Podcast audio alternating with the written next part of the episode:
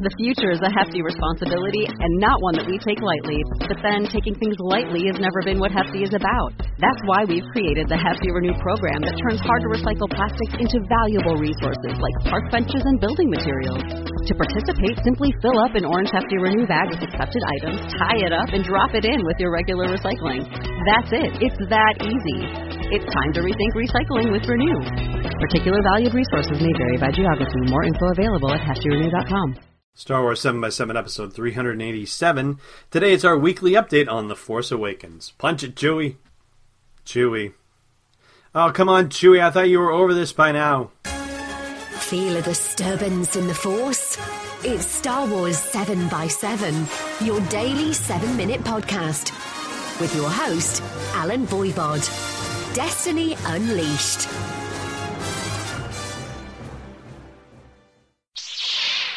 Hey, Rebel Rouser. Welcome to Star Wars 7x7. I'm your host, Allen Voivod, and I'm sorry about Chewie kicking off the episode. He's still mad about me suggesting that he's possibly the most likely person to be killed off, if anyone is killed off, from the original trilogy cast in The Force Awakens.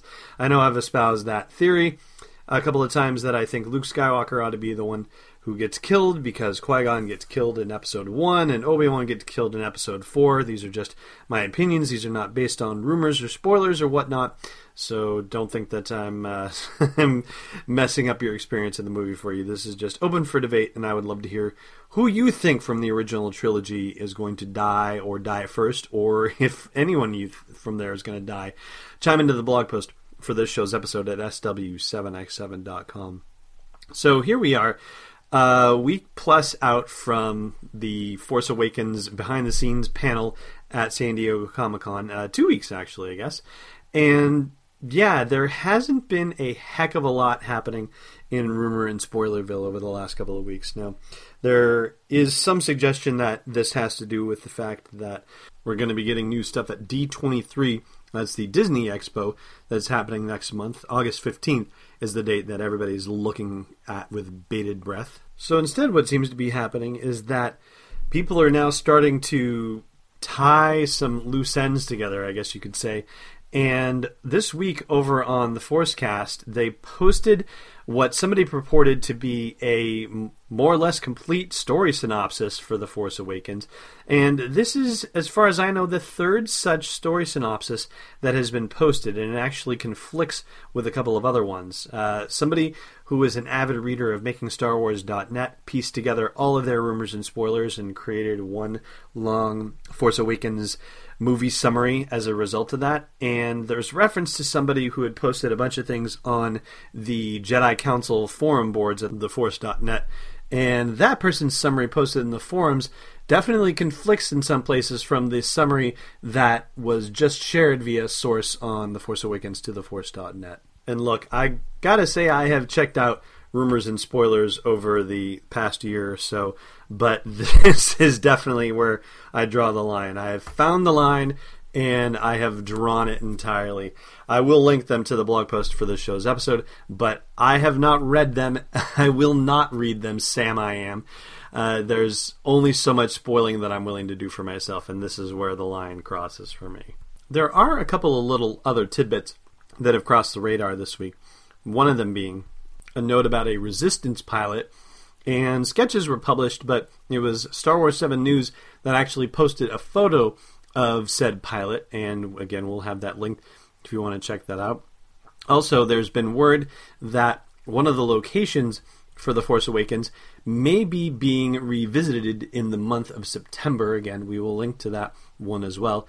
People are wondering whether this has anything to do with Episode 7 or, in doing the math, whether it has something to do with Episode 8 because of the fact that episode 8 comes out in May of 2017, that filming ought to be a wrap hopefully by May of 2016. So, you know, we're all excited for Rogue One to start shooting, but gosh, I think we're getting within the window where the the Star Wars Episode 8 is going to have to start shooting as well, which is really going to confuse the rumor and spoiler mill considering the fact that both of them are scheduled to be shooting at Pinewood Studios, I believe. So we're going to get all these rumors about things that are happening for one movie or another, but we're going to be trying to solve two puzzles with one set of pieces, which is going to be a really strange experience. Another little detail came from an unlikely quarter this week, and that was from Adam Savage, part of the Mythbusters team. And he happened to talk about how he was in the studio of one of the visual effects folks. I'll keep it vague and we'll link it at the blog post so you can decide for yourself if you want to see it. And he was pressed a little bit about what he was revealing and went for it and said, Yep, that's exactly what's happening. So, again, we've got the link in the blog post for this show's episode for uh, a bit of nostalgia and fun that's happening in the movie, or at least supposedly slated to appear in the movie.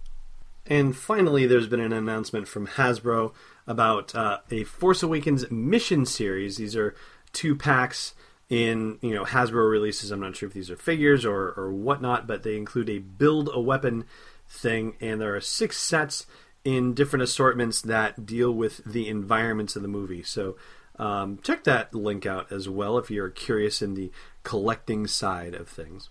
Here's the crux of things, though. As I was driving home from the gym this evening, and I had the car to myself and a few moments to think, the thing that kept coming up to me is that if there was one place on earth that I could be just like magically whisked away to, it would be to be in the room where the Lucasfilm Story Group is collaborating to bring all these storylines to life leading after the post Return of the Jedi world and all the way up into the Force Awakens. To be a part of that collaborative process, I think would just be astounding. I think they have such an incredible handle on the story right now, and I cannot wait for the movie. I know just the other day I said, yeah, you know, you, it's hard to wait for a year, it's hard to wait for two years, but you can kind of do less than six months standing on your head. But man, I just had a wave float over me of, oh God, I can't wait for this movie. And I would love to know where you're feeling at it on this point too. Chime in at the blog post for this show's episode at sw7x7.com.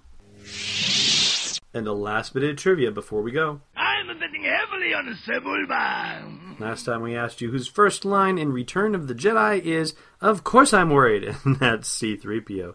Today's question Who did Luke insist he had to confront? Thanks for listening to another episode of Star Wars 7x7. And hey, before your scopes go dead and you start the landing cycle, check out SW7x7.com for show notes, links, photos, videos, and more. And we'd be spectacularly grateful if you put a little something in the tip jar at patreon.com slash SW7x7. It's not a slimy mudhole, it's destiny unleashed. Podcast is not endorsed or sponsored yet by Lucasfilm Limited, Disney, or 20th Century Fox, and is intended for entertainment and information purposes only. Star Wars, the Star Wars logo, and all names and pictures of Star Wars characters, vehicles, and any other Star Wars related items are registered trademarks and/or copyrights of Lucasfilm Limited or their respective trademark and copyright holders. May the force be with them. All original content is copyright 2015 by Star Wars 7x7. We hope you love it.